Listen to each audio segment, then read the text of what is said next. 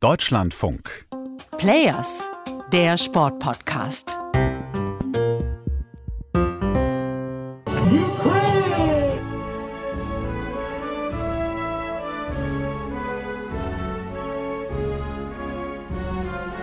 Der ukrainische Biathlet und Paralympicsieger Grigory Wutschinski bei seiner Medaillenzeremonie. Gold, Gold für mich. Gold. Ich repräsentiere mein Land. Es ist Gold für die Ukraine, für die Menschen, für die Kinder, für die Großmütter, für das Militär, für die friedlichen Menschen. Für die ist diese Goldmedaille. Ja, was für eine Widmung. Bis vor zwei Wochen haben wir über Quarantänehotels, die Überwachung in China, die Menschenrechtsverletzungen gesprochen. Und so krass das schon alles war, jetzt steht das im Hintergrund. Jetzt haben wir einen Krieg und während in der Ukraine gebombt und geschossen wird, Menschen sterben, finden die Paralympischen Winterspiele in Peking statt. Wie fühlt sich das für die ukrainischen Athletinnen und Athleten an? Darum geht's heute. Hallo, hier ist Jessica Sturmberg.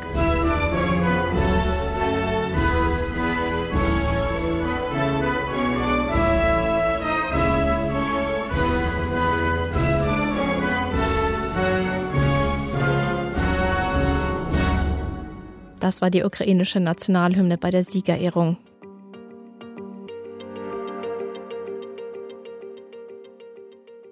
zwanzig Athletinnen und Athleten, neun Betreuer, das ist das ukrainische Team, das schon keine leichte Anreise hatte.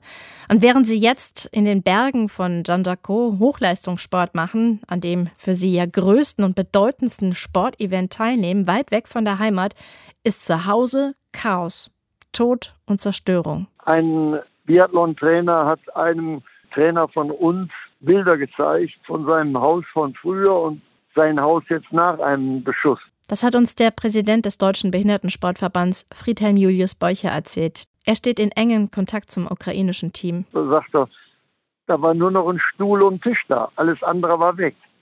Und das ist schon eine Riesenbelastung, wenn man sich vorstellt, mit sowas in einen Wettkampf gehen zu müssen. Ich habe mich da an diesem Punkt an das Wasserballspiel neunzehnhundertsechsundfünfzig bei den Olympischen Spielen in Melbourne erinnert. Kurz nach der blutigen Niederschlagung des ungarischen Volksaufstands. Damals spielte Ungarn gegen die Sowjetunion und gewann vier zu null. Weit weg von den schrecklichen Ereignissen damals in Budapest, wo die Panzer aufgefahren waren. Die Emotionen, die übertrugen sich auf dieses Spiel, klar. Was später dann oft auch als Blutspiel genannt wurde. Übrigens auch sehr eindrucksvoll in einem Spielfilm nacherzählt. Ja, ja. Erinnert sich auch Beucher. Ja, es gibt natürlich einen wesentlichen Unterschied. Die Russen sind ja nun nicht da. Also ein Aufeinandertreffen wie damals neunzehnhundertsechsundfünfzig im Wasserbecken von Melbourne wird es jetzt nicht geben. Die Motivation der ukrainischen Athletinnen und Athleten ist aber auch ganz anders getrieben. Sie kämpfen einfach noch mit einem besonderen Schub, weil sie sich ja in einer wirklich nicht beneidenswerten Situation befinden. Dieser Schub, den Friedhelm Julius Beucher beschreibt, hat ihnen nach zwei Tagen bereits drei paralympische Siege und insgesamt sieben Medaillen eingebracht. Jetzt muss man natürlich auch berücksichtigen, dass die Top-Athletinnen und Athleten, vor allem aus Russland, aber auch aus Belarus, nicht dabei sind. Aber die Ukrainer waren bei den Paralympischen Winterspielen schon immer ziemlich gut. Sie gehören, anders jetzt als bei den Olympischen Spielen, wo sie immer nur so ein, zwei Medaillen holen, stets zu den Top sechs Nationen. Das ist wahrscheinlich bei vielen gar nicht so präsent.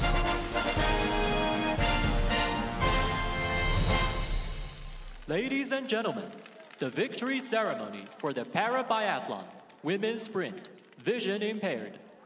Ja, klar hat das zum Beispiel auch der sehbehinderten Biathletin Oksana Shishkova gut getan, als sie Gold gewonnen hat und dann eingerahmt wurde und auch umarmt wurde von den beiden deutschen Silber- und Bronzemedaillengewinnerinnen Lynn Katzmaier und Leonie Walter.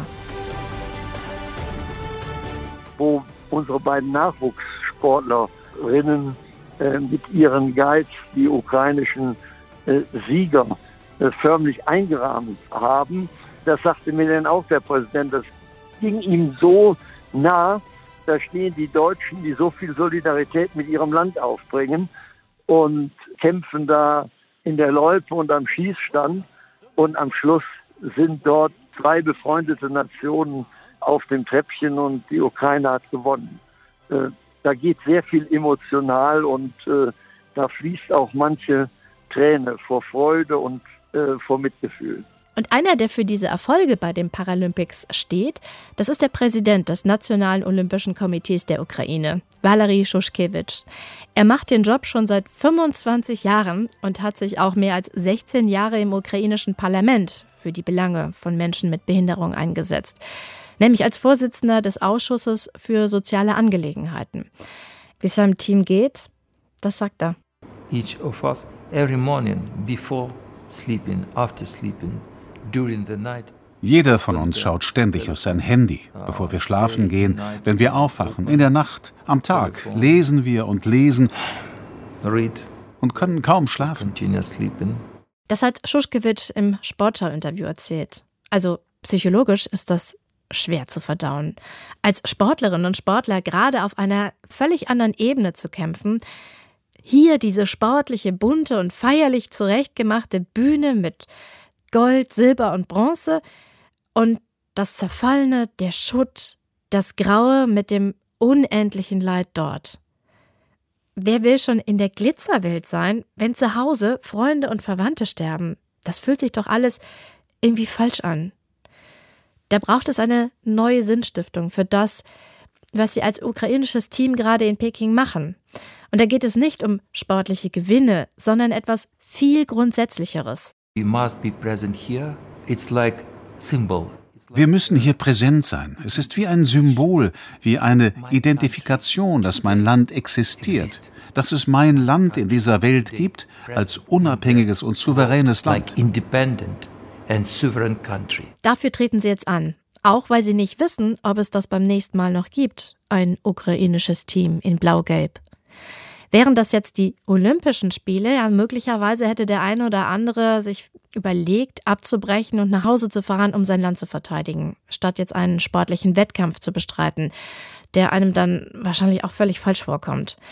Aber der ukrainische N O K-Präsident Valeriy Sushkevych, der selbst im Rollstuhl sitzt, als auch die paralympischen Athletinnen und Athleten, können in Peking am meisten tun. If I and many athletes, disabled athletes, stay in Ukraine, he's sitting at home and look when Russian army bombs, kills our population. Wenn ich oder eine der körperlich behinderten Athleten in der Ukraine wären, säßen wir zu Hause und könnten nur zusehen, wie die russische Armee bombt und unsere Bevölkerung tötet. Hier können wir unsere Stimme erheben und in den Kampf für den Frieden eintreten. Die sportliche Bühne für sich nutzen, um die ukrainische Stimme in die Welt zu tragen. Das ist das, was ihnen jetzt viel wichtiger ist als Gold, Silber oder Bronze. Sie wissen nicht, wo sie hin sollen, wo sie hin können, wenn die Spiele in einer Woche vorbei sind. Das ist irgendwie auch überhaupt nicht vorstellbar. Und von den Medaillen werden sie weder satt, noch bekommen sie ihre zerstörten Häuser zurück. Etwas, was wir uns vor zwei Wochen nicht hätten vorstellen können.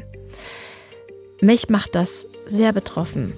Wie geht es euch damit? Wenn ihr etwas loswerden wollt, players at deutschlandfunk punkt de, das ist die Adresse, oder unser Twitter-Account, d l f Strich sport. Vielen Dank, dass ihr heute dabei wart. Für heute sage ich Tschüss, bis zum nächsten Mal.